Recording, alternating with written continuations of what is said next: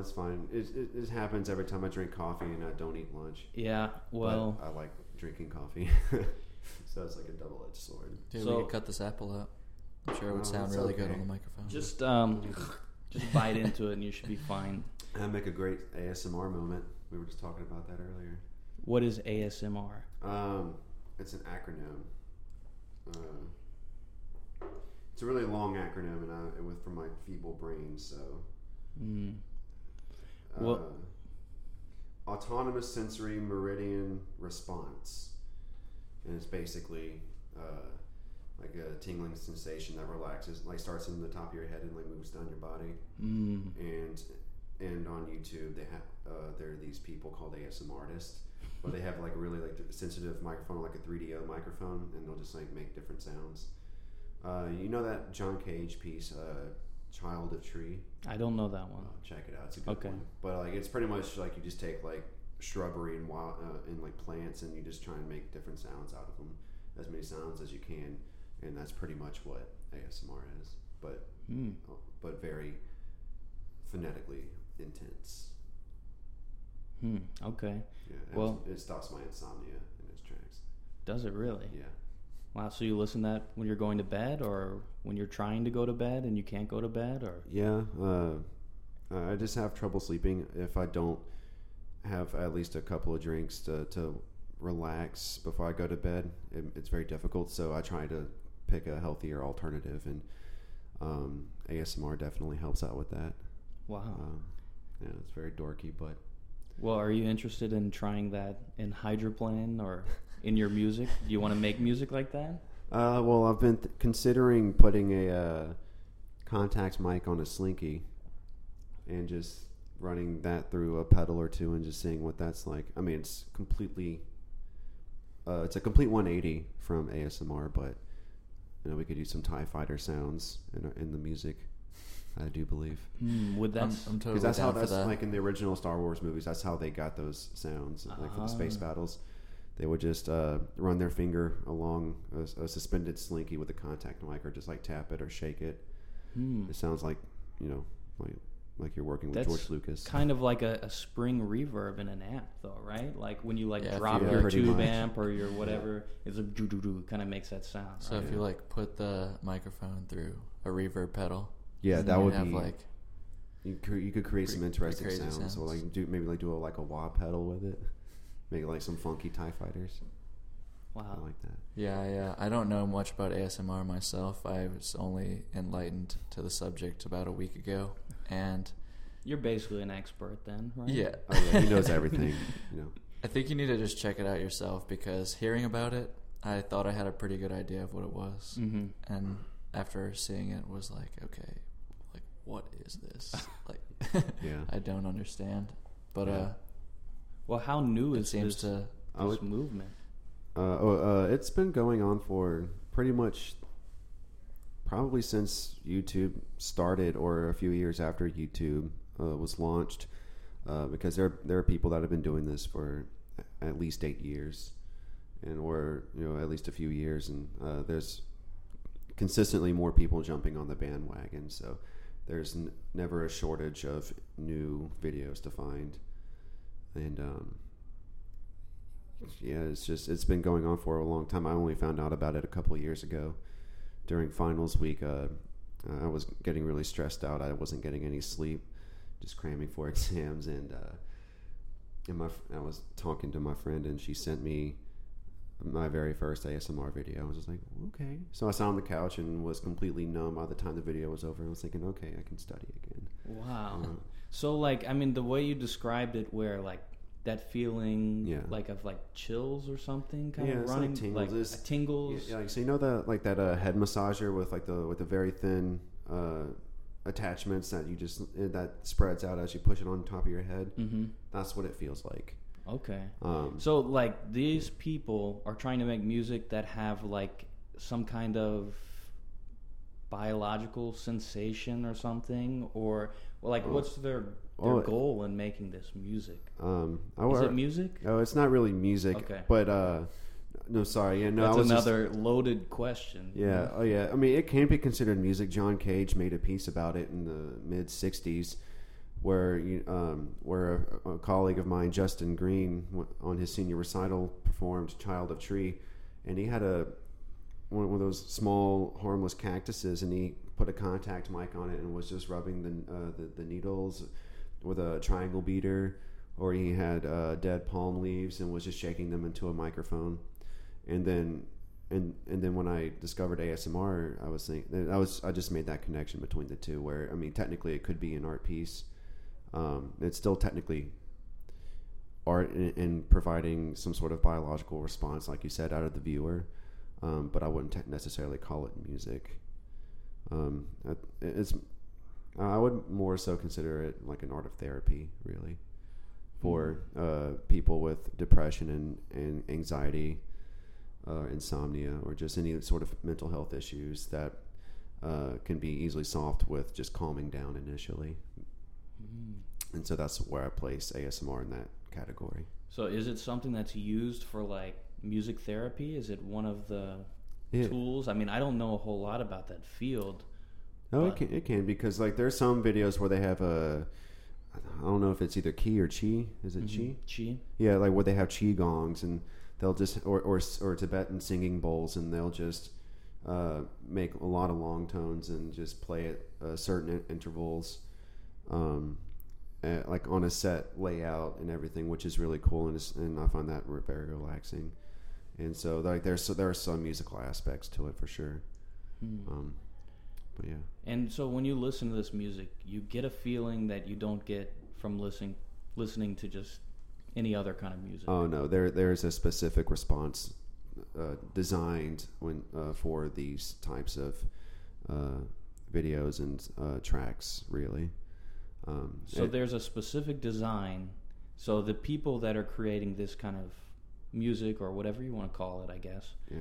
they're expecting you're going to have this kind of reaction or Or- a, a one of these variety of reactions. Yeah, it, it's it's uh, typically understood uh, what will happen when you watch these videos because a lot of them are uh, visually uh, driven too. Like they have like Reiki healing videos and um, where they'll just make really relaxing hand movements and um, and yeah, like if you don't have ASMR, not everybody has it. It's, Oh, it's wait, like ASMR is actually uh, It's it's like people like some people have it, some people don't. I get it every once in a while, but for the most part, like the the videos, like if you don't have ASMR, they will relax you to some degree.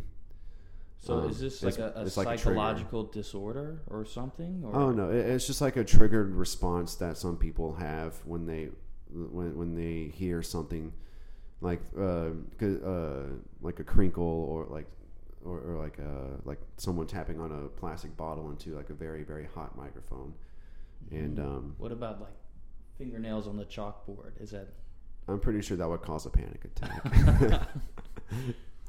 and uh, yeah, that would be interesting to see, but I would not recommend it. and is there like a lot of uh, studies on this type of music, like scientific studies? Or? I haven't really looked much into it. Um, it's a, it's pretty uh, easy to catch on what what it does. Um, a, a lot of the people that make these videos and uh, tracks will have a, a full description or like the basic definition of what ASMR is and uh, what it's used for and how it can help uh, people with mental disorders or you know uh, ranging from one extreme to the other. And uh, pretty much it's all about relaxation and calming your mind and uh, leveling yourself out mentally and emotionally um, on top of that to bring you back down to earth uh, when you have trouble keeping reality in check.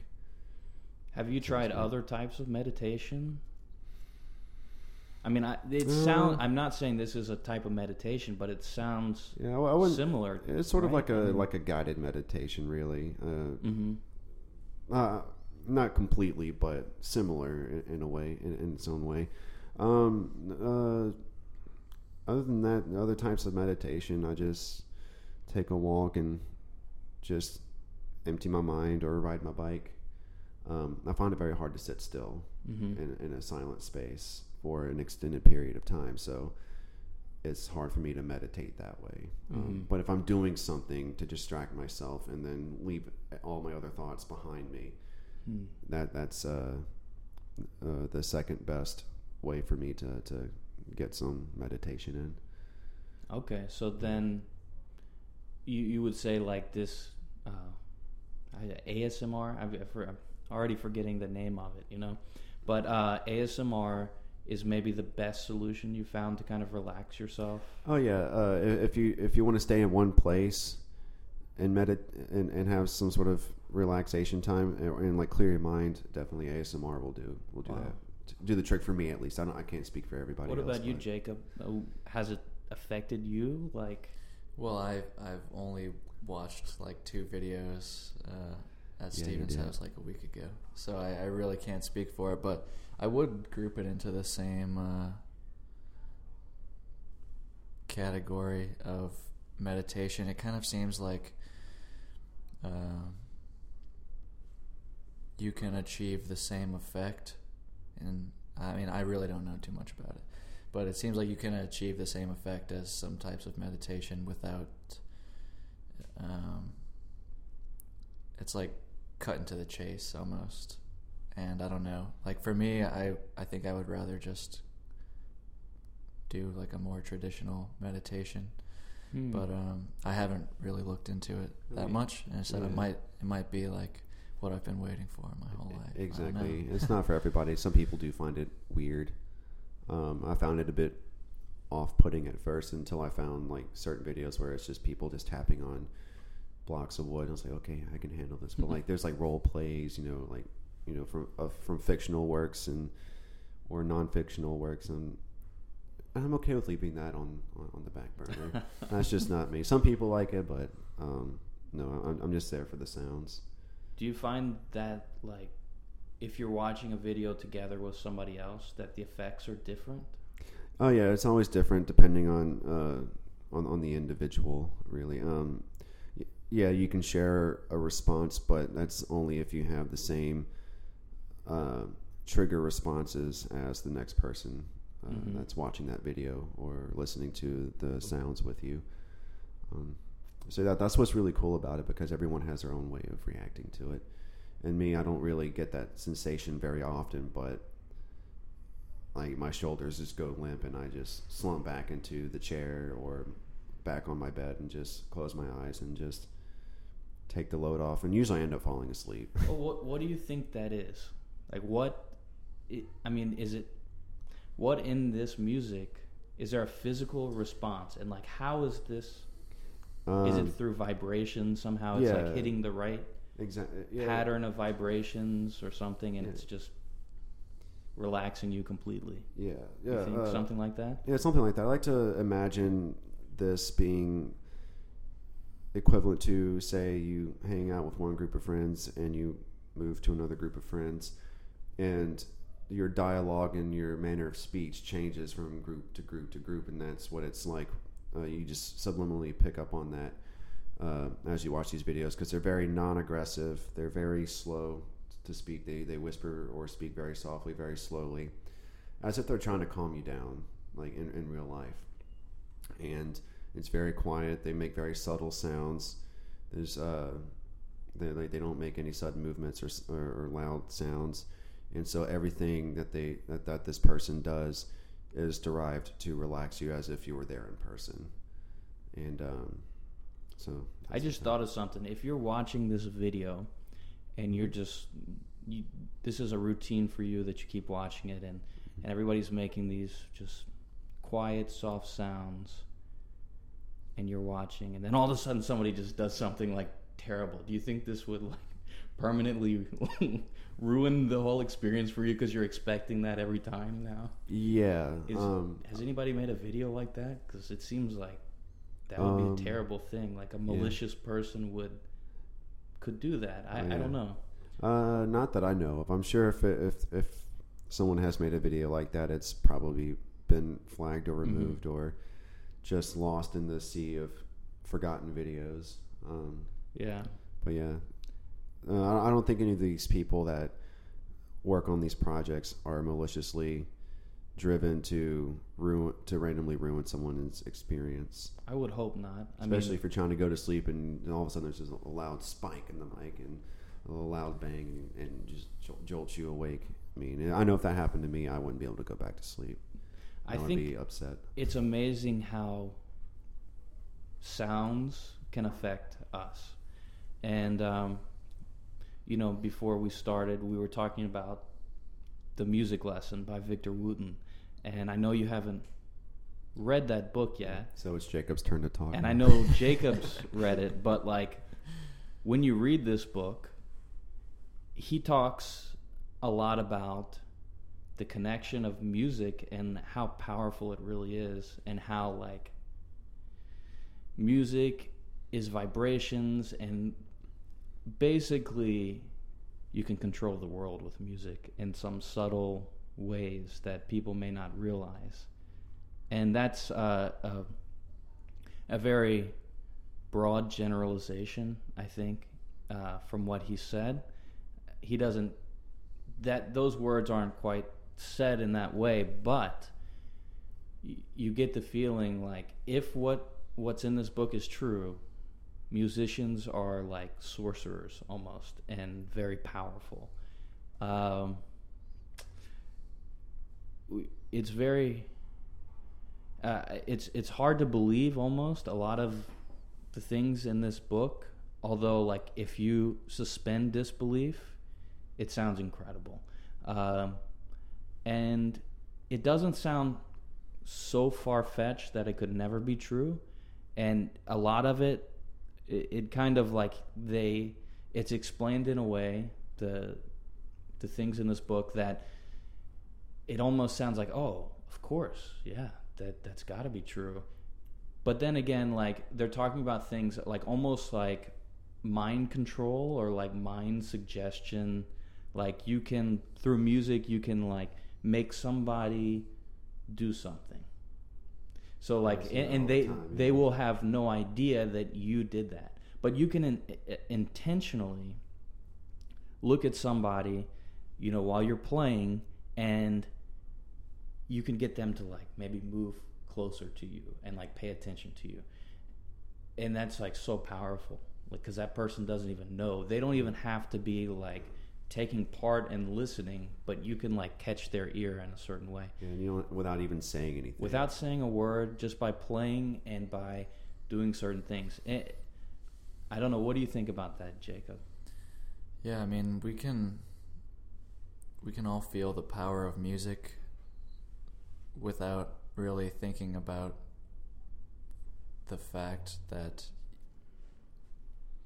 the music that we play, you know, as musicians, uh, has significant effects on people, and it's kind of interesting to think about, like right alongside with with ASMR, because even though it's not really music, it's it is uh, well, not music in a traditional sense per se, but uh, it is sounds with intention. So, if as musicians we all kind of thought about the power that we have with these frequencies that we're putting out into the universe, then you know we would have a lot more power if we directed our intention in Mhm. a particular direction. And uh, it's really interesting to think about. But I was having this conversation yesterday with someone about, I guess it was in the jazz context when you're playing more ambiguous voicings. For example, if you're playing on chord changes, you're you're not just always consistently giving away the root or the third or the seventh, um, and you're you're using other methods to, you know, weave through whatever you're playing, uh, whether that be improvisation or, or, or what you've written, so as to not spoon feed the listener. Like here's here's what it is, and the suggestion that I was talking about yesterday was when you're playing these more ambiguous voicings, uh, notes, etc., then you're allowing the listener to fill in the meaning or uh, the effect of the music with their own experiences more. Hmm. And uh, it is, it seems as though that's a very effective way to really like form a bond with the audience that you're playing for because you know they might not even know like what it was that they felt you know you might play something in, in a certain way and it will be open to the point where you know they'll be finding meaning from their own life to to place in the music because you know even that even though they don't actively have the language to describe exactly what it was that was happening um, the experience was there Hmm.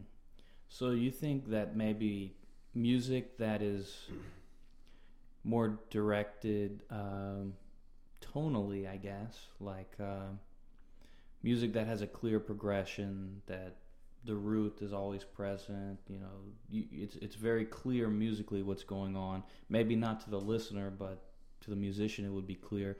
That music kind of directs your thinking in a way. Yeah, it's like, well, here's like here's what it is. I'm telling you what it is, and I mean that's kind of always how it's been in a way, and Mhm. it's kind of hard to get away from that because like most music is uh, scripted and written to be played in a very specific, particular way. Yeah, you know what's interesting though, like as musicians, uh, I was listening to this guy talk the other day. His name is Ari something, but he has this uh, blog and website called Ari's Take, and he's a really good guy to check out. Like he's had a lot of success in the music industry, like kind of the present day music industry that's kind of been turned on its head from before when like record companies and everybody were in charge. He's kind of like he's seen this new like independent movement, I guess, and he has a lot of good insight. But he was talking about how as musicians we see the music in a different way, totally different than non-musicians. Like when we hear something, we hear like rhythm, we hear chords, we hear like harmony, you know, all these like musical things. And that's like kind of what we focus on. But if you can think back to when you were like 10 years old or whenever it was that like before you knew a single thing about music really. Like you didn't even know what melody was or whatever. And and you know what? There's probably a lot of people in the world that have no idea what the word melody means. They probably misused it a million times. I don't know. That that was definitely me. I had no clue what any of that stuff was. Music was a totally different thing. Like uh, I don't even know how to describe it. It was just so mysterious, like Yeah, just like complete magic. Like I, I didn't know how you could take these instruments because I, I tried. I had a guitar, no instruction, and like I'm playing things. I'm playing tabs. It's like, well, this doesn't sound like that. Like what what is the magic ingredient that Right. like turns what I'm doing into real music? I I had no clue that it was just like, oh well, you have to actually know like what's going on. But like, uh, I guess what I'm trying to say is, uh, yes, you know, you make a good point that like if you don't have these structural things that have kind of been the evolution of music, it's definitely going to sound more ambiguous to us musicians and probably cause us to think a little bit deeper or, or more differently than if we heard something that we're like, oh well, that's uh, country music for sure. So when I hear that, I think about western or I don't know. I don't know if musicians think that way. I don't know if I do, but we're always analyzing. So would a listener really get a different experience from that kind of ambiguous music as opposed to like something that's just one four five like because to them it's all mysterious but like we said like music does direct you in some subtle ways. So, does that am- ambiguity actually like go to the listener somehow? You think that's the case? I think there's definitely different levels of it and different levels of of listen I agree. listener ability, uh, if you will. Mhm. Uh, going back to what you said, like when you were a kid, like now, like for not only the reason of well, I've been more informed with my music, um, but also because it's still so mysterious. But like jazz is like the most interesting music for me to listen to in the last two years, which is not very long. And I don't claim to know a lot about it, but when I was a kid, you'd like put on some jazz and just like hear someone start soloing, and I was just like, "What is going on?" Like, I don't, I don't know if I really even like care for this because I have like really nothing to hold on to, Mm-hmm. or you know, I, I feel like jazz is an acquired taste, Yeah. acquired listening, and Totally. like it's so funny. Like I had this experience where I played, uh, I don't know, just a jazz piece, maybe Miles Davis or Coltrane or somebody, something that like to our standards is not like too out there, mm, really. But uh, I played this for him, and he's like, "What is this?" You know. And I've been teaching Mhm. him for like two years, and we've done a lot. And he he's a good guitar player. He's an older student, but like for some reason, the jazz, he just had this look on his face. I'm like, you know what? I had that same look. You know, like yeah, before I ever heard jazz, I was like, ah, I don't really get this. You know, it's not really for me. But like now, my relationship with it has changed so much that like I love it. You know, but I we're hearing something totally different than somebody who's never been exposed to that. Uh, I don't know. Is, is jazz? I wonder people too who who really like jazz who are not uh, musicians. Like what what do they hear whenever they hear this kind of music? I mean, I think they hear the culture behind it, the culture. given the the origins of jazz and where it truly came from. And I think people uh, uh, can respect and appreciate how how far jazz has come and how far the the the, the musicians and the important figures in that in this genre like have done over the years to progress it the, the the music to what it is today and how vastly diverse it can it can it can be and what you can create essentially out of nothing or or from eight bars of a chord progression and you can create a, a unique eight minute experience just on that and, and and composing on the spot. I think it's just so uncertain and the uncertainty of where you can go and where people can take jazz is what i think the the people find so exciting about listening to, or to jazz or especially uh, non-musicians and uh, and musicians as well, such as me, because I'm still pretty uh, am, uh, in, much in the amateur uh, field, amateurs uh, field, when it comes to playing and listening and transcribing jazz. And so, that uh, personally speaking, that, that's what I find very interesting about jazz is where like the the the, the, the limits are so few and far between to what you can do because there's always a different decision you can make in the moment, um, and you don't really have to stick to one thing. Mm-hmm. That, yeah, that's like one thing that's like really um, inherently jazz is just like the fact that you can like mold something in the moment into something that it didn't start out as. And True. even though that concept of uh, improvisation exists in other areas of music and uh, in areas of music pre-jazz. I mean, because jazz had to. I mean, it had to come from somewhere. Um, It dates back centuries and centuries. yeah, from Yeah, like this idea of different uh. Oh yeah, different types Yeah. of you know African music and and even like classical that. music. Yeah, people don't realize this, but like Mozart, like for example, one of his concertos, I'm not sure which one, but uh, he's like finishing writing it right before the premiere, and like you see his manuscript, and this is what his manuscript looks like. He wrote something down, then he scratched it out. He wrote something else, he scratched it out. He's like, no, let's do the first one, and then finally he just like scratched it all out. Well, he performed it. What did he do? you Right. know, like He just made it up. he just totally made it up because, yeah, he could do that. I mean, anybody could. Improvisation is like, well, I think you guys have a motto on that, or like some, right? It's it's what you guys do, right? Yeah, you know, it's we, we kind of have, like just kept saying this a lot. Just like we're all Can you improvising. explain that? Yeah, you're, you're like Yeah, that's all Jacob right here. that's well, it's really not all Jacob. The first time I heard someone say that was Reggie Watts. So, in, so you. you stole that from Reggie Watts, right? Yeah. I wouldn't say I stole it, but I I definitely identified with it really hard. And he just like said it in passing in a song that he improvised uh, lyrically.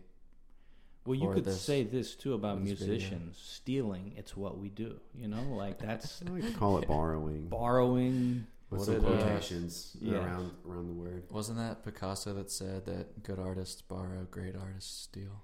Well, that was uh, Stravinsky. It is Stravinsky Oh, really? that said it thought- about music, but it's totally possible because I'm not.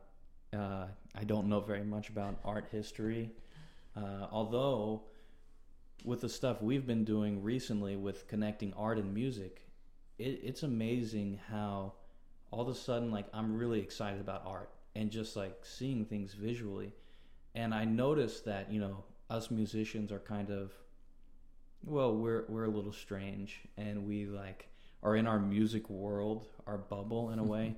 well, I think artists are the same way, and like they have all their little things, like in their lingo, you know, where they Yeah. they they speak to each other and they understand it, and it's and I'm sure it's like that in almost every type of different occupation. It's just. Uh, you know it's you're just wrapped up in your own kind of world and i don't know i just found it really fascinating that by collaborating with art it it really made me want to learn more about art. Whereas before i was like uh you know i'm a musician you know primarily. Art's cool but i'm just like I, for for whatever reason i didn't have that same kind of drive to want to do it. But but participating in a collaboration made me way more interested and I started sketching and just I don't know enjoying it more. So uh I don't know what what do you guys think about art I guess Um, I, I guess I don't really think too much on it. I, I, I don't really like to make comments on things that I don't quite understand, Mhm. uh, mostly because if I'm talking to someone that knows just as much as I do, I don't want to be misleading uh, to anybody. sure yeah well that's a Um, good disclaimer you know now yeah. say whatever you really feel about it. Oh, art it's it's lovely. I know so much about art, but no, it's Uh, I like red. you like red Well, I, that's I a like, good color I like red and purple mixing little swirlies. Mhm. Uh, no, uh, I like finding art and then s- sort of trying to find why the person made this. Uh, I mean, because most nine nine times out of ten, I find a lot of art is aesthetically pleasing, and and yeah, that's the the visual aspect catches my attention. But you you know for a fact, like musicians, the that artist is making this work of art uh, with a clear intention of uh, of conveying some sort of emotion or message, and um, I'm not a connoisseur of art, so I, I can't look at a painting and be like, oh, he's expressing this through this style or from this uh, era of art, and it's like, oh, what does it mean? Please tell me. But um, Well, you guys, yeah. y'all have some art in your in your band, right? Like A it's uh, what kind of? I mean, is it like psychedelic or like what is that art? It's like comic almost. You're talking about the album cover? I guess it's the album Yeah. cover. Yeah, like it's how, definitely psychedelic. psychedelic. Um, maybe a little satirical. Uh, it's probably a bad description, but. Mm. No, I, yeah, I would say that. It's um Who made that? So that was a guy named Alex Austin, Mm-hmm. and uh, yeah, he ended up doing that for us after talking to him for a while. He's a graphic designer who lives in Austin, Okay. and um, yeah, I just sent him some of our music, and we, we talked back and forth, and, and after a while, he tried to come up with something involving uh, the Hydra. So he, he Mhm. did the like lizard person. The varsity Uh, basketball team. Yeah, yeah, and um, kind of have like this like like pink and green thing going on. Uh, I think that was to demonstrate like the the plane aspect. Um,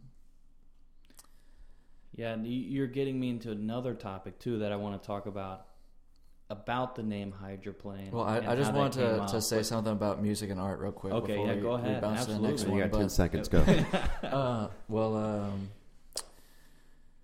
music and art are really similar, I think, in that the musician and the artist are really just taking an aspect of life or an aspect of themselves, same thing, and just placing it before you and either saying, This is a piece of me, look at it, hopefully you can learn something about yourself from it because we're the same. And music, I think, Oh well, first art is decorating a space with material, whether that be paint, uh, color, um, or whatever sculpture, etc. Music, in the same vein, is decorating time with sound. Hmm. So they're both really similar, and I think it's even though sometimes it's a lot more ambiguous to like learn something about the world through music and art, um, as opposed to like chemistry, biology, uh, other sciences, uh, or or, or what have you. But um, Chemistry, right? You know. Yeah, like uh, chord extension bonds and all that.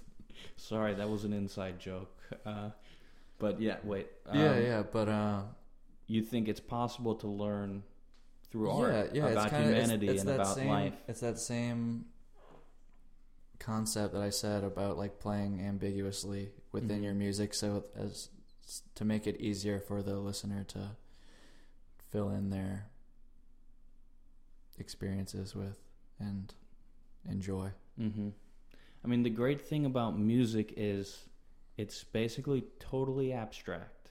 Yeah, and Uh, yet and- it's like right there in your face. You know, e- even when you add words to a song, it almost still seems abstract in a way because the music part is still abstract. And and the story, and I guess you could probably say this about all poetry. It it kind of gives you this kind of feeling that you can't describe really. And that's what music is. You I mean, we can we can describe all the parts and all the technical aspects of music, but we can't describe the emotions, some of the emotions or feelings in words. I mean, some you maybe you could maybe say this is happy, but that's probably a huge simplification of what's Yeah, totally. what you're really experiencing. It uh, it it has had a history of being used as uh, being happy, but just Mhm. imagine if uh, Thank you, Siri. Thank you. You know what? Well, I forgot to mention that Siri is also involved in this podcast. oh yeah, And uh, I don't know how, walking I don't know how around. that Yeah. happened, but Siri, you got to talk closer into the mic, okay? Yeah, she just has something to say. Um, she she knows a lot about art. You know, it's amazing. I amazing. forgot what I was saying. Well, you were talking about, you know, the feeling of happiness. Oh right, yeah. It's just like we we ascribe these words with our music to describe, and and that's a lot of what it is to be a music theorist. It's Like, well, I can I can talk about music more than the average person. It's like, well, that's that's great and all, but it's like, can It's you? all made up. Does it? Yeah, it's all made up. Yeah. Well, Yeah. when when you call yourself a theorist, you know, like you're basing everything not on fact, right? Yeah. In, in some ways, but that's not totally true. Uh, I'm, I'm music theorists, which is another interesting thing that probably the general population has no idea that there's people that are called music theorists out there and that they go to school and spend lots of money to become a music theorist. Like that it's it's a completely interesting thing right? I mean you go to school you get an undergrad for 4 years and a master's for 2 years or whatever approximately and then you go get a doctorate for like 3 to 4 years and now you're a music theorist what what you know what is your contribution to society as a music theorist because Jacob basically just said that it's a really stupid profession. You know, unless Well- you want to teach at a college, then yeah, I wouldn't suggest going into music theory. It's Uh. it's extremely interesting to myself, and But uh, as a disclaimer, all music theorists, you're wasting your life. Or, or anyone you- who's doing anything is wasting their life. Okay. we should all just be meditating. we should be in the listening to Matrix, ASMR videos. you know? yeah, Like- dude. Seriously.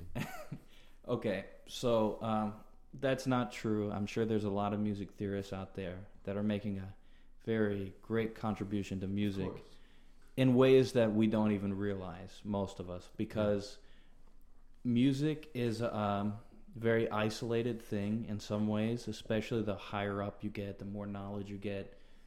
You, I don't know, uh, in the universities, you, you just become isolated somehow.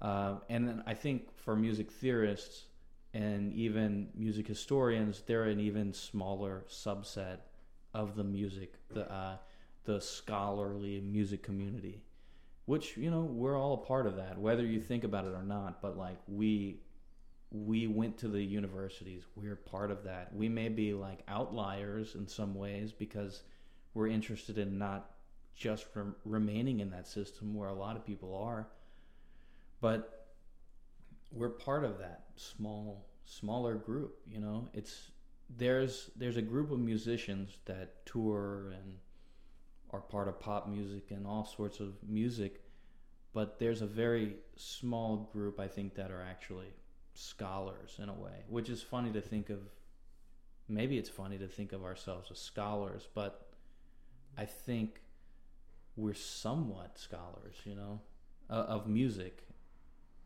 but like you guys still participate Oh yeah. and and I do too in the the real world as I've heard it called of music which maybe like people in the universities don't realize that that's not the real world.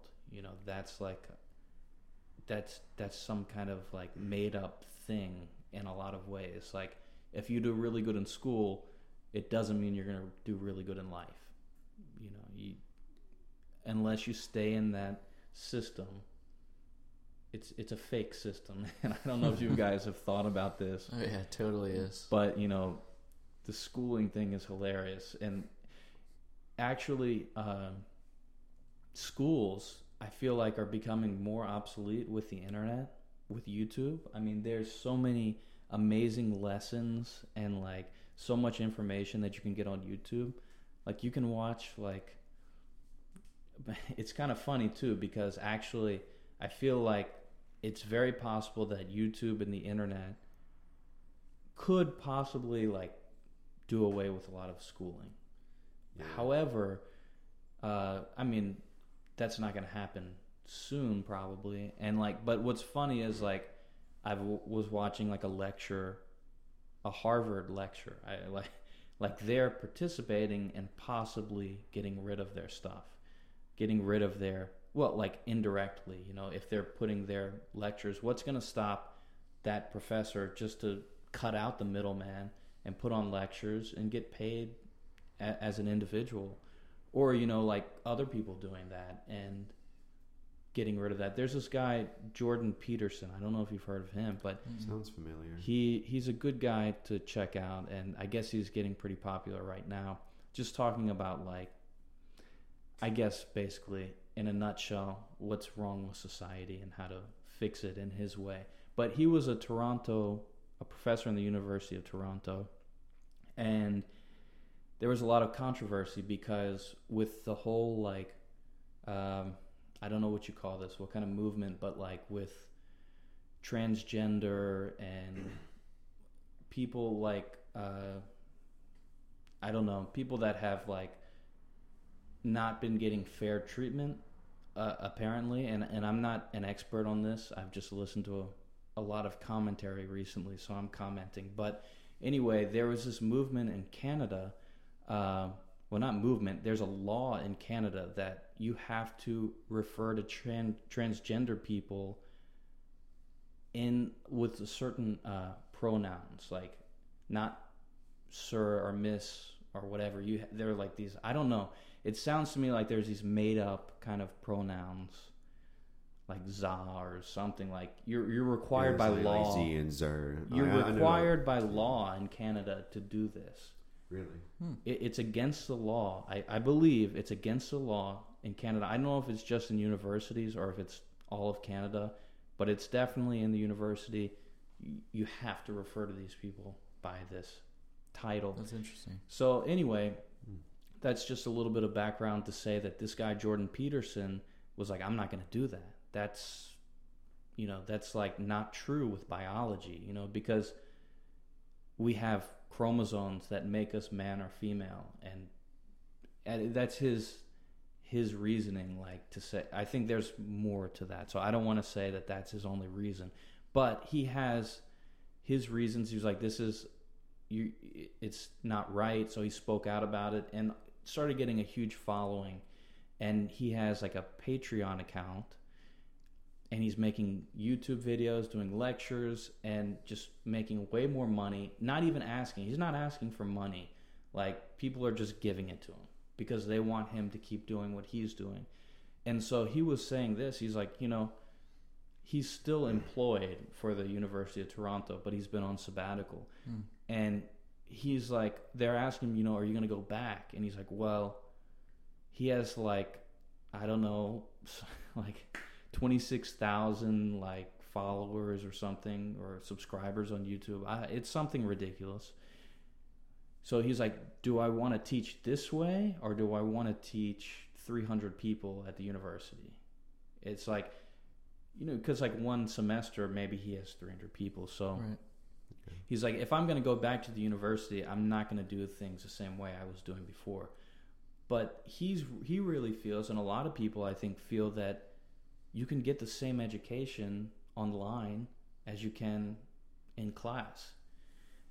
I think it's a little different for musicians because we benefit from a lot of one-on-one training that like of course we don't need to have that in the university, but we can't get the same the same level or, or the same things. We can get a lot from watching a YouTube video, but we can't get like everything that we could get from a one-on-one lesson. As like if if you're just sitting in on a lecture, you probably get the same amount of oh, close to the same amount of information as you would watching that lecture online.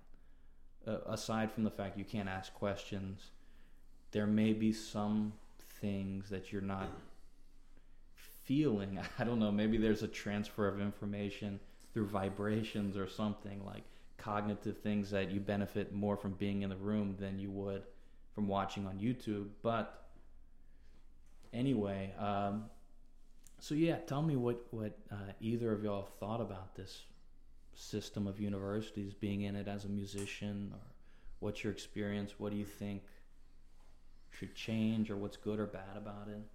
I've thought about this a lot over the last year. I finished at LSU my undergrad degree in May, and but my entire last two semesters there, I just couldn't get away from the thought that I could have like gone about it things a different way, and I I was like, well, could I have gotten the same amount of knowledge and been the same amount of prepared or better prepared if I had like gone to specific teachers one on one rather than going through the whole like university classes, spending all this money, like now I'm going to be paying back these loans for a significant amount of time I feel that. and Mm. But I still. I still have like I mean, in our in the way that we live, it's just like, yeah, if you if you start with the school system at an early age, you know, you go to elementary school, you get done with eighth grade, you're expected to go to high school, then you're expected to go to college in the United States and Yeah. in most other like um, what we call well-developed countries. Then, but I mean, there's especially for music and and art, there's like different ways that you can go, go about this, Mhm. and like my thought pattern is still like I want to keep learning about music and I want to keep doing things hands on. So sometimes I'm like, oh, maybe I should go to grad school, but it's like I don't want to be in more debt. Mm-hmm. Uh, so So, is there a smarter way, maybe, to get? I think there knowledge? is. You know, you as a musician, you find the person who's doing the thing that you want to do, And you, you just learn it. from them. Yeah. You just you you meet with them, and I find that musicians kind of these days have to, you know, just even more so than in some other times, kind of have to do everything to sustain themselves. Yeah, You know, definitely so, feels that way. so you know, whether that be playing, you know, doing gigs, and that's really broad, but that includes Yeah, I mean, because each game Playing- is a personal experience within itself, and you Yeah. learn so much just from a- like from a thirty minute set, and then watching someone play like for forty five minutes after you. Like there are so many different things you can observe, and the and, like I was I was I would say like in the field, Mm-hmm. and you can and you hear something. This happens to me all the time. Like I'll just hear something uh, from a drummer that's better than me, Mm-hmm. and I'll I'll. I'll like I'll probably record it I'm gonna keep that. It's going to go on social it. media at some point, but I do record it and I go back and listen to it and I think, man, that, that sounds really good. And like, how did they do that? and that's uh, perhaps like one of my favorite ways to learn because it's very interactive, it's very personal, and also it's just fun. And like going back with uh, going on with, like with uh, what Jacob was talking about with you know accumulating student debt for a degree that Mhm. may or may not be valid uh, in the long run uh, as you go through life after you know school. I think there's just this, this uh, societal societal pressure to uh, to maintain this level of academia to Mhm. be credible in, in, in modern society, given Mhm. that degrees are passed out like candy, and then all, to do almost anything with any career, like you're required to have a degree, and then get it, and then ha- and accumulate experience with your degree, even though like you spent your whole life working towards this degree to get experience, but like the experience isn't there because like you were never put in that Yeah. pos- in the position to accumulate it. Yeah, I mean, it, and as musicians, you know, it almost legitimizes you being a musician to like the outside world because people are like, why do we need Yeah. musicians? You know, Yeah. and like your family, your friends, are like, are you, what are you gonna do with that? And it's like, well, I have a degree. You know, I'm legitimate. You know, I'm I'm just like you. When really, like, Right, you're No, you're crunching your numbers, and I'm over here, you We're- know, just making sounds. So we're both trying to- doing things that are ridiculous. Yeah. Yeah. It, I was telling my student the other day, who's like 12 years old, new student. I was like, "Yeah, I went to college to play guitar. you know, that, that's what I did. I just played guitar all the time." And he's like, "Whoa, whoa, you can do that? You know, like I hate school. like, you mean I can just be a guitarist or Yeah, so something?" we.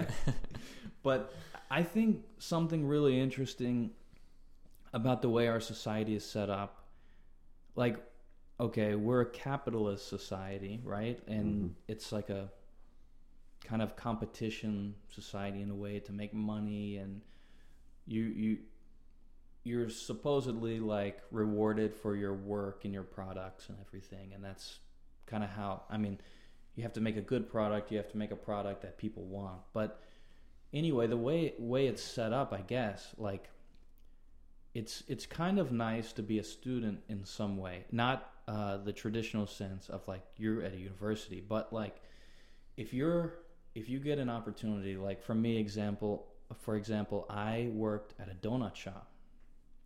This is crazy, you know. It seems like it's totally unrelated to music. It probably is, but I worked for a guy who had been making donuts, had a successful donut business for like 30 years. And I was working one on one with him. And he's showing me like it, it's a small business, so it's just him and his wife and me. and we're running an entire shop. So I'm learning like all the ways that he's been successful for the past 30 years and he's passing down all this knowledge to me and he's teaching me also how to make all these different types of donuts which it's not common sense. You know there's a lot of tricks that we learn which is basically the same thing as what we do as students. We learn from these teachers that have a lot of experience and like give us information that will help us so we don't make the same mistakes. We try to get further along. But anyway the huge difference between going to school and what i did is that guy paid me to t- teach me all that stuff whereas you go to school you have to pay a lot of money to get that same kind of information and really you're not necessarily getting it from somebody who's been proven in the the world or proven in society or proven in the marketplace.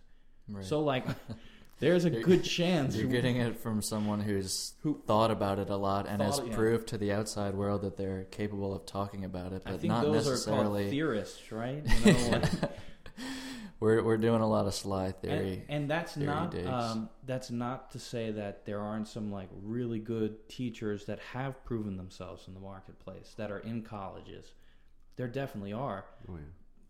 I don't know if that's a majority though, which is kind of scary.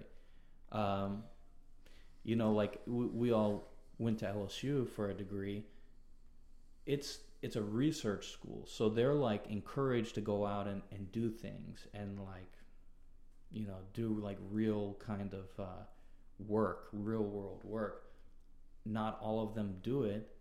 Not all of them continue to do it. I don't know. It depends like what kind of work they actually did to say, you know, whether or not that that is real world kind of work or it was just a part like an opportunity they got from being in the college. But there's other schools that you don't have to you're not encouraged to do that. You're only encouraged to sit around and teach and just keep theorizing. So like you know, and and as a prerequisite to to be a teacher in these schools, you had to have gone to school for 12 years most of the time. So like that doesn't mean you have any real world experience, right? That just means you did the You've same the thing, you're doing now. Yeah. We're teaching people to be teachers and yeah, we're missing some things there. Going back to what I was saying before about how like musicians have to do everything to stay afloat or like find as many different outlets to you know support themselves. And definitely at first, at least, before you become established in Yeah, until thing. you figure out the which one we're niche all in thing. that boat that we're Right. kind of we're not there yet. Right. Um, I do find that a lot more guitarists specifically because I mean that's like the focus that I'm like looking at. Mm-hmm. But a lot of guitarists are offering one-on-one online lessons Yeah. via Skype, etc. And that's one way that uh, they're able to support themselves. And that's also another reason that I find music in uh, universities, and not only music, but just university teaching in general, to be kind of like getting more and more obsolete as our technology increases to the point where you can just wake up, have an uh, appointment with someone, go on your computer, and then there you are, you know, learning guitar from someone um, thousands of miles away. It's really away. efficient, right? Because you can, like you said, you can wake up, have a lesson, and then push a button, and then just start practicing everything you learned from the lesson, instead of like driving or biking or taking the bus to school and then going to your lesson. You know, then you take your lesson, then you go to somewhere else to like practice. You know, you just cut out a lot of stuff there. Potentially a really good thing, especially as the technology evolves and it, it's it keeps evolving. But you know, do you know about this net neutrality thing? I mean, that know seems like that could be hazardous to like people starting out a- Yeah. as musicians. Like, I mean, because all of a sudden now it seems like th- like they can kind of be like, well, we're not going to like give you the same opportunity as everybody else because Unless you you have pay me more. unless you have to Yeah. pay. So it's like it was this amazing thing when the internet came out and became this platform for us because it just leveled the play, playing field. Then we In a way. squandered our opportunity by just only caring about school Social or media. social media oh Yeah. god yeah and you know you're right a lot of people squandered their opportunity where like we could have i mean theoretically which you know that's what we are theorists here right?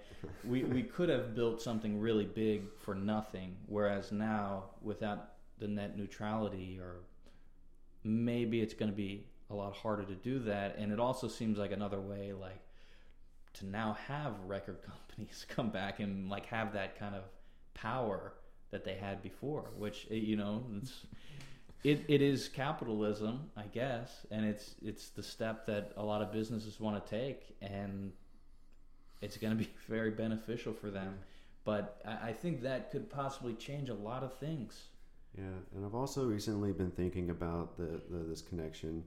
The, the it, I would say potential connection because I don't know if this is true or not. I mean, this is my own theory, my my conspiracy is that maybe that the repeal of the net neutrality is in response to a significant drop in a, in a enrollment and attendance at uh, schools outside of like, like colleges and universities. Yeah. Because you know yeah you, like, like you know like we've been talking about you know you can still get this same knowledge for free on Yeah. YouTube and maybe they're seeing that and then because a lot of money rolls through these schools naturally and it helps the economy ish I guess I, I- don't know but Well, I know there's, yeah. there's a lot of money to be had in it so like if, if a lot of people are bypassing the system government's not making their money or like and vice versa and so uh, maybe they're trying to balance it out which I think is completely unnecessary because like they're not balancing anything by Yeah, this. They're yeah, they're they're doing the opposite of balancing. It was kind of balancing, but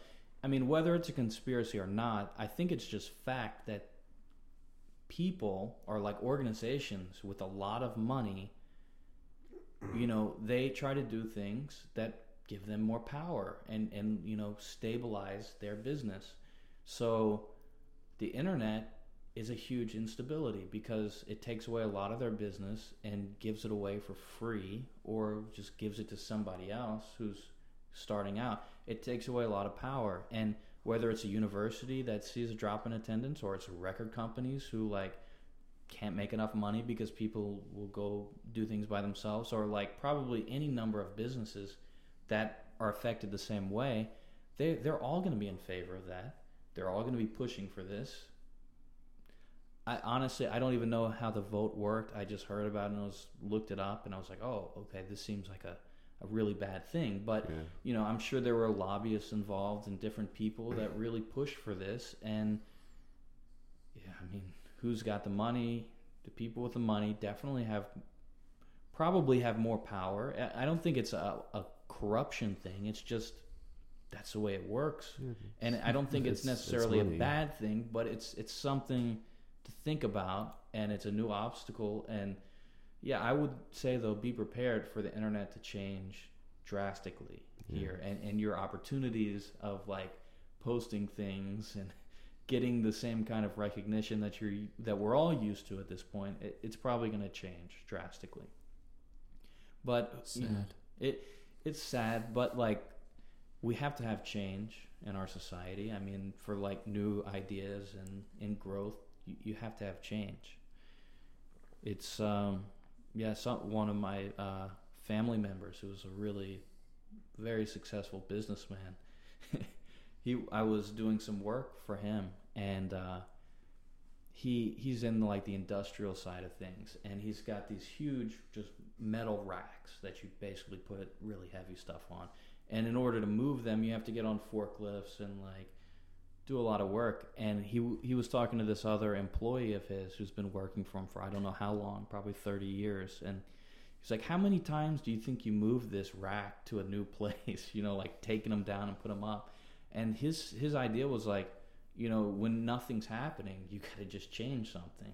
As simple, if it's something as simple as just moving something around, just to spark some kind of change or some kind of work. I mean, I I don't know. I think that that is some kind of stimulus. So like, even though this net neutrality thing seems really uh, not so great for like starting out musicians or people who want to deliver free content. Well, it it could also promote new things and new like workaround kind of things that like could ideas could of like reform, so to speak. Maybe.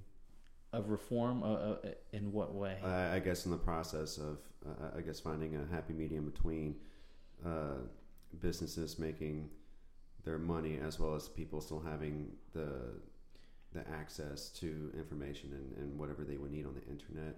yeah, I, I don't know. yeah, yeah. Like, I I know mean, very little about the well, the consequences. I, I don't know either, and I guess we're gonna find out Yeah. soon enough. But it is a reform. I mean, definitely, and I think that, uh, um, yeah, there's gonna have to be some kind of happy medium found. I hope so. I mean, or it's gonna be an unhappy medium, and that's possible too. I mean, I'm sure the whole record company thing was a pretty unhappy medium for a lot of people, but I don't know that from experience when I talked to my first teacher, who's I guess he's uh, in his sixties, getting close to seventy, he's like a rock blues guy. I mean, he was teaching at a university for a long time, but when he was in high school, he played a ton of gigs. I mean, like he was gigging everywhere in high school. There were so many gigs available, and like him now, he's still gigging, playing the same kind of music in some ways, but like there's not many gigs. There's not many like really high paying gigs it's just it's not the same culture.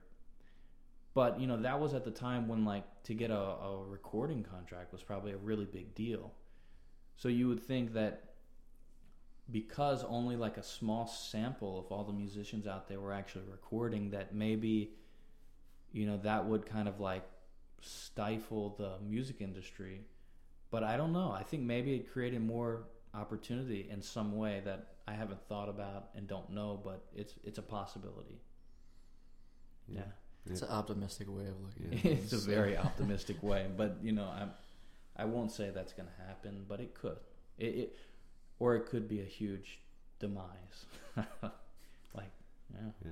Well, they can't take the music away from us, you know? The- well, we'll I know, overturn man. the I government. I I guess, if they do. You know. I wouldn't be so quick to say that.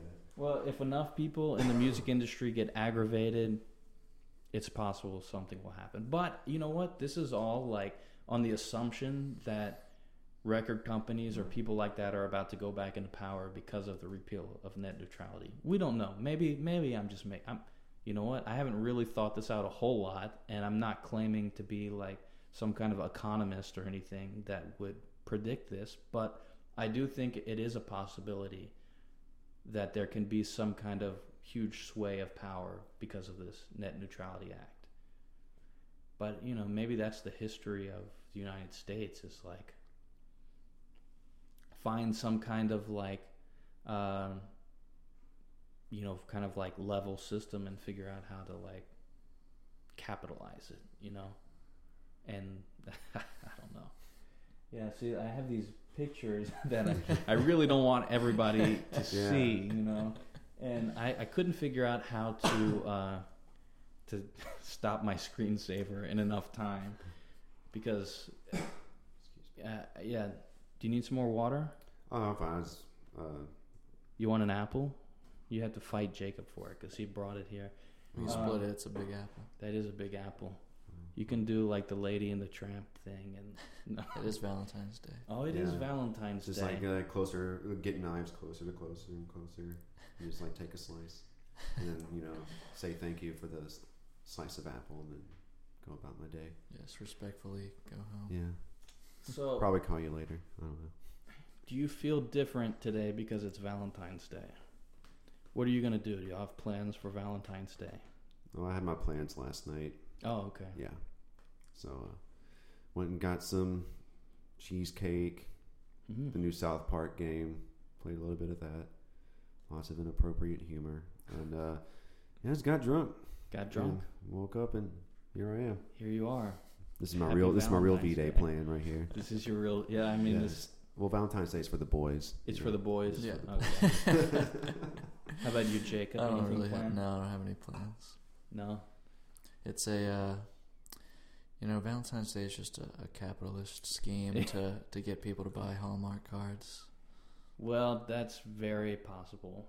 But if you say that to you know your girlfriend or wife, you could get in a lot of trouble. Right, good Yeah, thing I so don't just don't say that. good good for you i guess i don't know i mean i i enjoy being married and you know my wife and i uh kind of i don't know i guess we're too busy to think about valentine's day some sometimes. Or it's probably just me being an idiot where she really wants me to like think about it and come up with something elaborate and yeah that's probably it you know and i'm mm-hmm. just not delivering. But in some ways like all of these birthdays and Christmas and Valentine's Day, there's always something going on, you know, and it's a certain elevated expectation. I I I, I find it hard enough just to like, you know, just take care of simple things, you know. It, oh yeah. Is that us being musicians? I don't know, you know.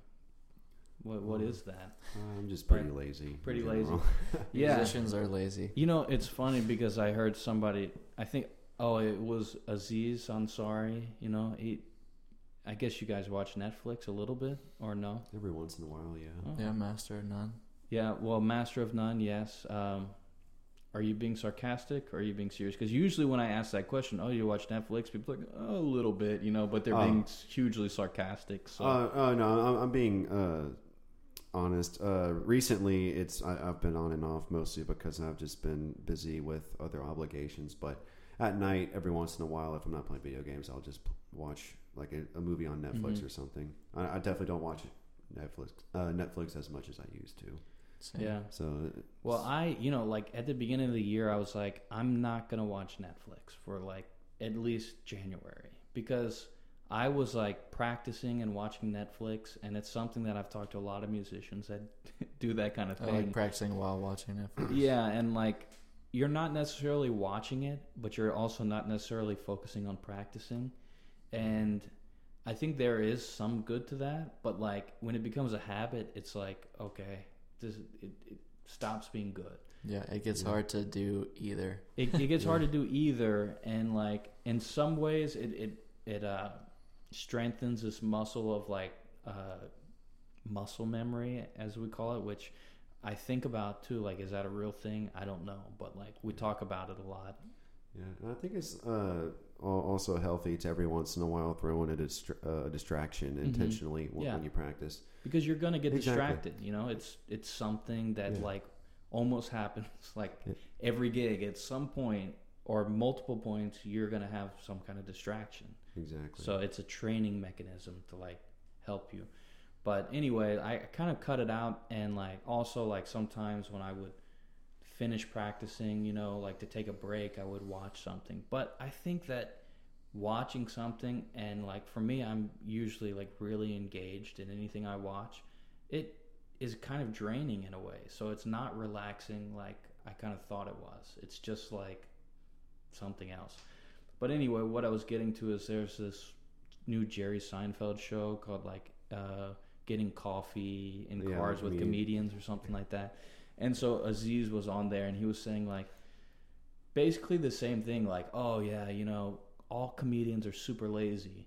But if you think about it, you know, in a lot of ways they're not lazy at all. Like because I mean to be a musician or probably a comedian, you got to work really hard. You got to practice a ton, you know. You've got to sacrifice so many things and it's not like a 9 to 5 job at all where like you're like, "Oh, it's 5 o'clock, time to have some beers, you know, and just relax." Like we don't really have that luxury, you know, like if it's a luxury, maybe it's not. To us, it, I guess it's not a luxury, but some people, maybe they like having their weekends or and maybe you do too. I, I don't know. I'm speaking, I guess, for myself.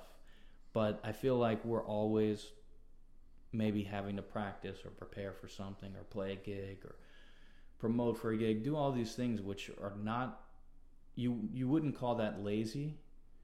Um, but in a lot of ways we're we're lazy, you know, like we wake Yeah. up late or whatever and we don't want to do something so we sit in bed for an entire day or whatever.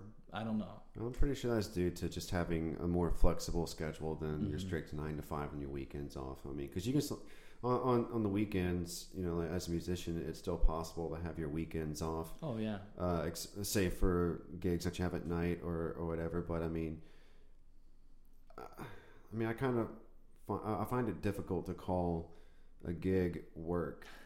You know, because because if I know if I'm going to have fun, you know, I mean, it's very cliche, but like Yeah. you know, it's not work if you're having fun, but uh, but I mean that, that's what it is. I mean, so i in a way, it feels like I have a lot of time off, um, being a musician. But I mean, with like waking up late or uh, staying out late, or just taking care of your duties at night or in the morning. I mean, that's all up to the uh, all up to us individually. And Mhm. so. Um, There's a lot of that's just how I feel flexibility, about it. Yeah, but of there's a lot of hard work too. I think. Yeah. It's all about finding the right balance because Yeah. if you want to have that time when you can really just kind of like relax Watch and let NASCAR go, or something. You know, have some beers. whether that barbecue. be whether that be Exactly. in the context of music or outside of the context of music, then you have to work really hard. Like you have Mhm. to work hard planning your stuff and and uh, you know doing all the stuff to prepare for you know the gigs and and etc. So that you can have the time when you can just like let go, but you also have to work really hard practicing Yeah. so that whenever you're playing, you don't have to think, okay, I'm gonna hit this A minor chord, then I'm gonna hit this E Mm, minor chord. Yeah. You know, so that you just learn everything that you need to do, bust your ass, and then you get up there, you just forget everything. Like yeah, that. it, it takes a lot of work, and like I think the jury's out whether or not musicians are lazy, or or whether they are lazier than like your average person or less lazy. And I I would think probably less lazy, but I don't know. I'm not sure. Like I, I haven't seen that study. I know that for me, if I had to go to work, which I've done before, like eight to five, nine to five, that is some really hard stuff to do, and it's very draining. And like, I guess you get used to it, or you get like numb to it, or something. But I feel like this makes me truly happy, you know. And some people doing it eight to five are probably really happy too, uh, depending on what you're doing. But uh, I, you know, I would, I, I wouldn't want to, or I, I just, I, it's hard to do anything other than play music. I don't know. Do you guys feel that way too, or?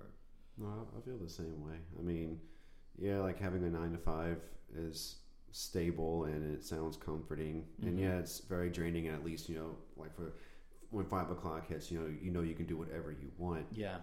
But I don't like. I've never really liked the idea of living on someone else's time. Mm. And as a musician, you know, like we set up our gigs, rehearsal schedules, like tours, Yeah. um, and, and everything we do, it's up to us Mm-hmm. uh, to to make it happen. And and in doing that, it's like you have to make the time. You have to give yourself that time. And in in a way, there's like uh, I, like there's a sense of freedom that you get that not many people have. Even if there's not a lot of money or stability into it, at least you have a say so in creating your own opportunities that can potentially be fruitful, like down the road. Yeah, I've heard this said because it sounds like you're just maybe like explaining what an entrepreneur is in a lot of ways. Yeah, I mean, basically. And- what. And what I've heard about entrepreneurs, us or we or they, they feel more comfort in knowing you have all sorts of different sources of income instead of like everything is just on one income. And if you lose that one income, you lose your livelihood basically. Yeah. But like as musicians, like you're saying, Jacob, you have to do a little bit of everything, you know. And even if it's like, okay, I have to teach 30 students a week or whatever. Well, if 10 of them don't show up, you still have 20 students, you know? Like and that's to me that's comforting. And I would rather just have a hundred jobs that I kind of like pursued or created, I guess. I don't know if you want to call it that, but uh, yeah, I, I feel more comfort and more satisfaction that way Yeah. than I would if I was depending on somebody else. But anyway, I, I don't know. That's that's kind of my thought. And uh.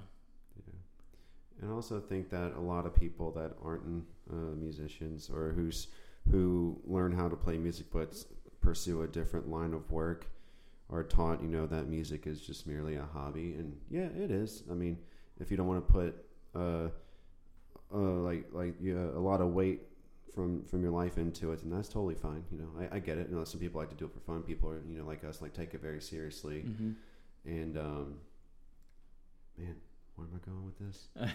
uh, Yeah, you know, we're probably getting pretty tired here from Yeah. talking, and oh, and we should a really play something. point. But I think you had a good point. You know, talking about. Uh, well, I don't know what that point was, but you know, you, there's there's a difference between being a Oh. hobbyist and Oh, okay, yeah, okay. Hobbyist and, and being and being serious about it is that, um, you know, with a lot of people being taught that it's a hobby, they think you know like uh, it sort of uh, creates this mindset uh, uh, with a lot of people that when someone when a musician says, "Oh, I play music for a living. I'm a musician," and they're like, "Oh, so." you like, you're poor. Oh, yeah. you're poor. So yeah, you're poor. Like, where's your stability? And it's like, you know, it's, the stability is where I put it. Mhm. Like I don't have to rely on some uh, CEO to give me stability. Like, yeah, that stability I know I have is mine because, like you said about like if you lose like five students out of thirty, you still have work. yeah, You know, they lose their job, they have to go through several interviews to to get that income back, and putting all your ducks in, in one basket seems like a like a stick of dynamite to me. It can just go off at any moment. and that yeah, that's the way we think. That's Yeah. like in our genes or or whatever that we feel that way. Like a lot of people would be terrified to do that, you know, and they like just whoa, what, you know, like Yeah. you're not gonna have somebody that like ensures you're gonna get this much money every month, but like that's the way entrepreneurs are are coded, I guess, like that they have to they have to know that there's a lot of different ways that they can produce an income. And and that's that's stability to us. Yeah. Because we know we have this craft or whatever, we have something that we can go out and make an opportunity. It doesn't always just like show up. It's not like, "Oh, I want to teach a new student." And then a student shows up at your door. It doesn't quite happen that way, which would be kind of nice, you know, like oh, when you're having a tough month or something, you're like, oh, you know, come to my. You call somebody, I'd be like, yeah, I need I need two students coming here, and I'm ready to Yeah. teach. Can I get them by a Wednesday? uh, Yeah. I have I have free shipping uh, through Amazon. That's where uh, that's where Eric has the luxury is like Eric, bass player, Yeah. hydroplane. Yeah. He's not here today. That but- guy, you know, let's talk about him because he's not here. But He's yeah, fired. he he like more than any other musician that I know, just like gets called for gigs all the time, and like that's what I want to get to the point Yeah, of uh, being able to do, where I can just get called and He they're gonna know He's a yes guy. that I like know just- how to do what they want me to do, and uh, that's like a. I guess it's a bass player thing because I know another guy here. He's uh, at North Texas now doing his masters, but he when he graduated LSU, he took like a couple years off, and that guy like every time I go out with him, like you know to the bar or to get food, like his phone just keeps ringing like it never stops he never like every time i'm out he's gotten like two gigs or something you know like a bass player That's is awesome. so in demand especially Yeah. here you know in, in louisiana and baton rouge if you want to make a lot of money become a bass player that can be versatile you know and and you're never gonna not have work yeah, it, Yeah. Unfortunately, it's not that way for guitarists. I don't know if it's like that for drummers. Maybe more than guitarists, maybe less. I don't know. What do you think? Uh, I'd say it's more so between guitars and bass. I mean, because there's a healthy amount of drummers. Excuse me, but Mhm. a lot of a, a lot of them, a lot of drummers around here, typically play just one style. I mean, you got a lot of rock drummers. You have uh, drum, drummers that play cover gigs, and that's all they do, and that's Mhm. totally fine too because you know, there's money to be made in cover gigs. Sure. Um, but you know, especially if you're a DIY kind of person or Mhm. like as an entrepreneur, like we've been talking about, you know, as a as a drummer, I feel the need to be able to play as m- many styles as I can possibly find. Because I, I mean, I'm starting to get called for jazz gigs now. I mean, I'm playing rock and funk shows with Jacob. I'm playing indie rock shows. Uh, like pop shows or just anything where I need to keep a beat or play a certain style, like that's like where the versatility is crucial. and and around here, you know, as a drummer, you don't see much of that. Yeah. It's just typically a lot of the same thing. So like I would encourage you know musicians around this area to like drummers, bassists, guitarists, keyboard, whatever you know, just try and learn as much as you can.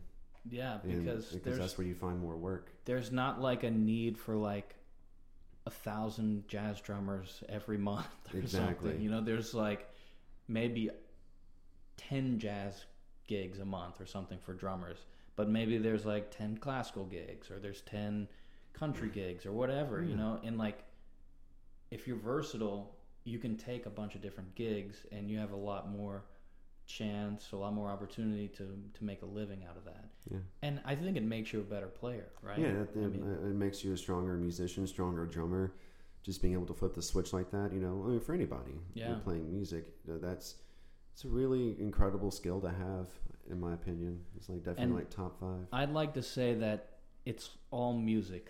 you know, we're talking about the same thing here. Like, Yeah, um, no matter what kind of music uh, it is, it's it's all music. Like people like to have so many biases about, oh, I don't like that stuff. I don't like that kind of music or something. You don't like what?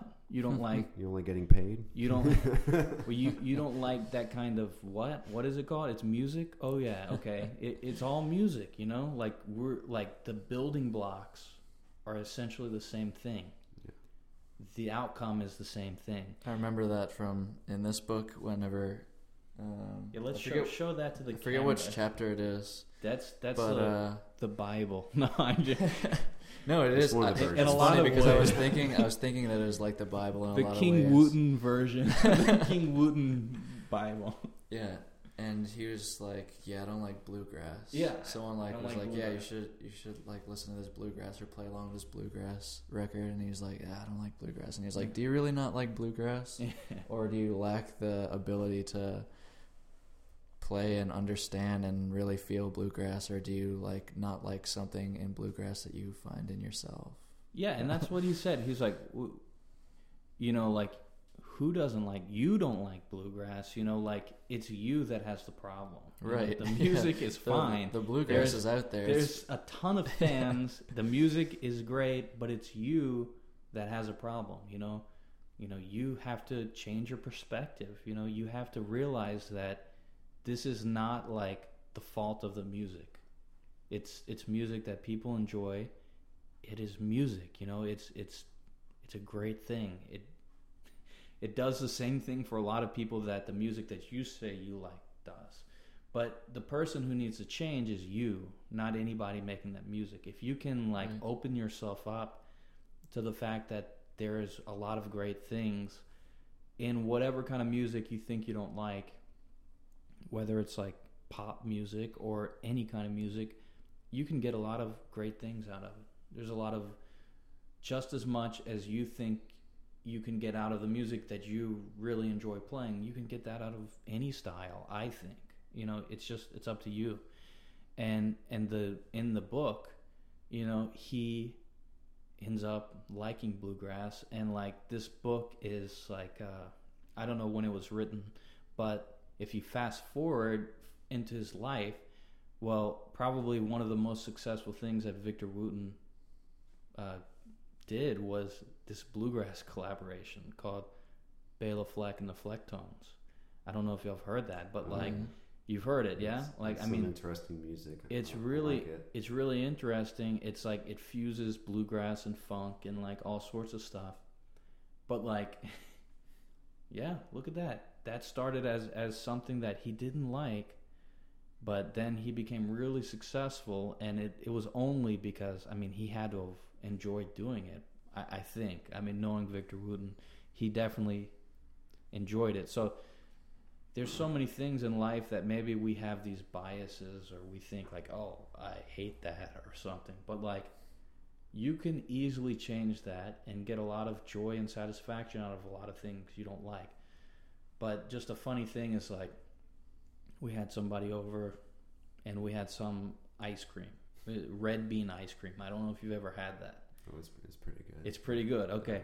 Well, like I think something funny is like people will say, "Well, I, I don't like red bean ice cream," and then somebody will say, "Oh, but you have to try this red bean ice cream." Which is funny because like you're trying to convince somebody that they just haven't tried the right red bean ice cream. But you know, if somebody doesn't like it, why is the first instinct for this other person to say, "But you have to try this kind that you don't like"? You know, like because it's like, oh well, I I can't be wrong for liking this, so obviously I need to show this person what they're missing out on. Or maybe it's like someone hasn't really tried it, but like just thinks that the idea of red beans and ice cream is not as enti- enticing as most people think it is, and so giving them an incentive to at least give it a shot hmm and let them experience that. I mean, uh, and you know, same thing with music. It's like, but you haven't heard this bluegrass you, band. you haven't heard this bluegrass. like, the, like these guys are stellar, and you and they're definitely worth like the opportunity to check out. And then that's how you rope people in. You know, if they Yeah. don't like it still, then then that's totally fine. Yeah, But you know, like there's always that chance that there that there is something about what you're showing someone else they can find and understand on a personal level. It may not be the entire project, but it, it could just be one small aspect of what they're listening to that they latch onto emotionally, and from then on, they're a fan of that band. And you know, they may branch out or just listen to that band, only this particular band from this particular genre, but like at, at the end of the day, they still learn something new and come to appreciate something about just music in general yeah. and, and their connection with it, even if they don't play music. I think So- like maybe, you know, you can also like trick people into liking something too. Yeah. Like, and and it's kind of Documentaries. all day. it's kind of what we're trying to do where we're we're taking music and collaborating or combining it with something that is not music and it could be so many different things but if somebody like let's say like it's a short film like a silent film or something that somebody makes and you have somebody in the audience that really just loves film but they're not a huge fan of music or maybe a certain type of music. But then you combine that music with this film and then all of a sudden this person has this experience because they enjoyed the film so much and the music was a part of it that all of a sudden they got tricked into like not realizing it but actually they enjoyed the music. They enjoyed the whole experience. So maybe the next time they hear that music they're gonna like have good thoughts about Yeah. it Yeah. you know I had that exact experience because really the Baton Rouge Gallery over on Dalrymple would do silent films.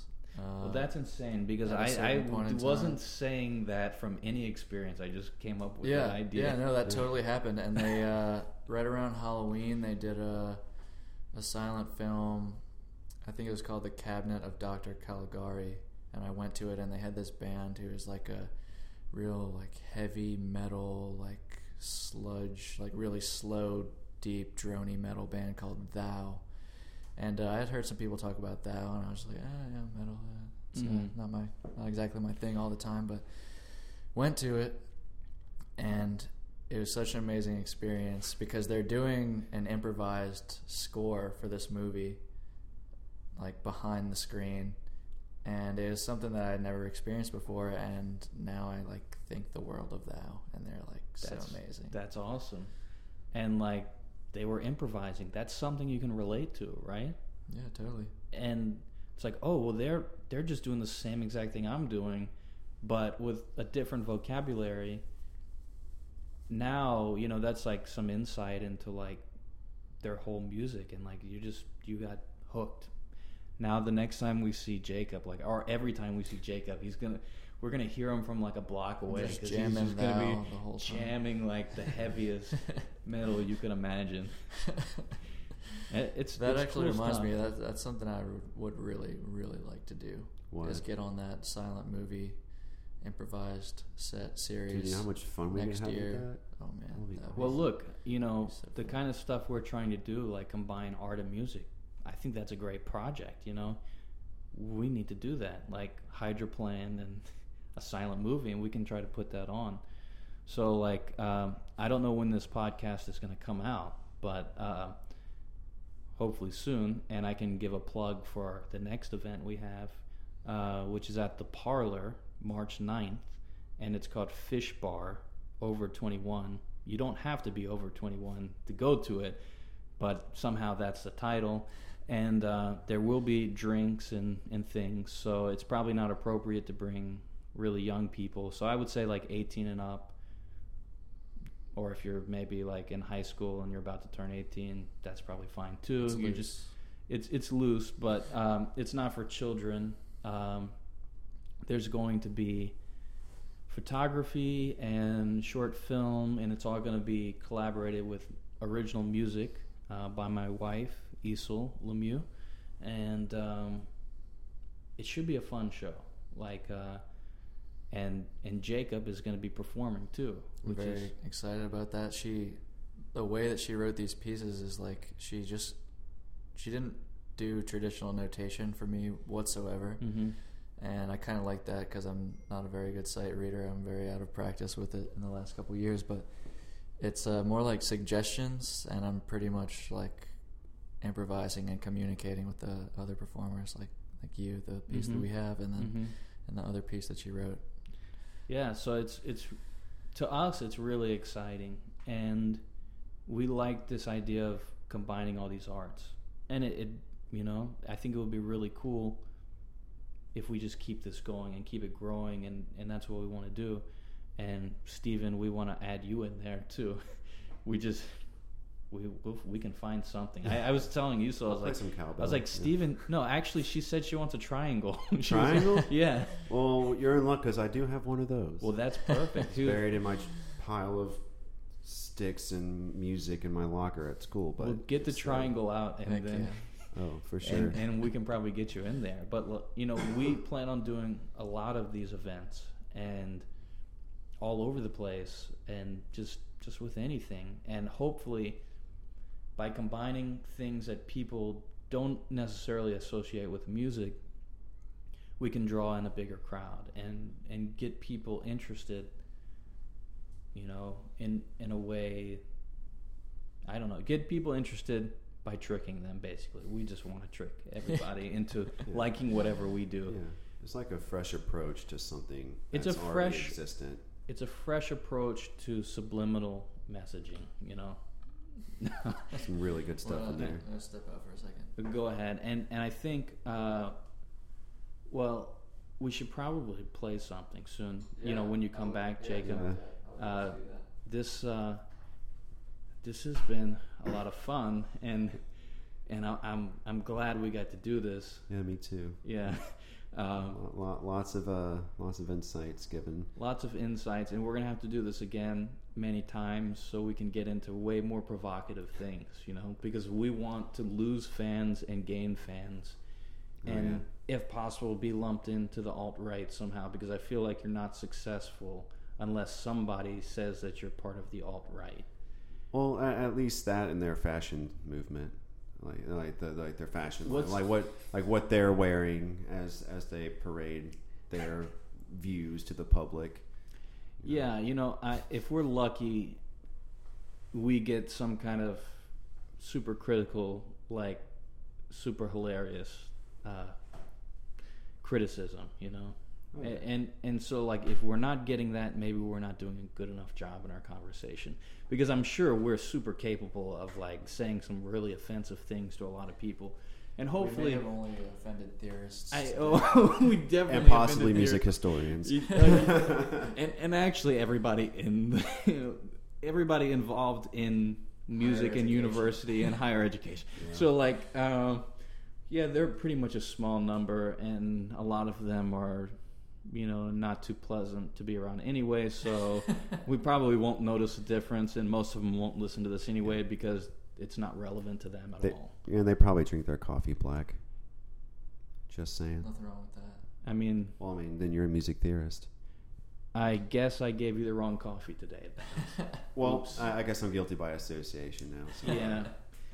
Well, yeah, that's who we are. But anyway, what are we, what are we gonna play, guys? We're gonna play something. Uh, Yeah. I'm gonna cut this off and Okay. then reposition the mics, and Cool. we'll play cool. something and then eat because I know we're all starving. And like, if you heard a fourth member other than Siri, it was Steven's stomach because Although I didn't hear it, but you know, Yeah. maybe when I listen back, it's going to be there. Yeah, it's uh, it's an art piece, really. Just Just grum- starve yourself. the grumblings of opinions. I like it. Okay. But anyway, I'm gonna All right. excuse myself for a minute. I'll take, I'll take a tempo too.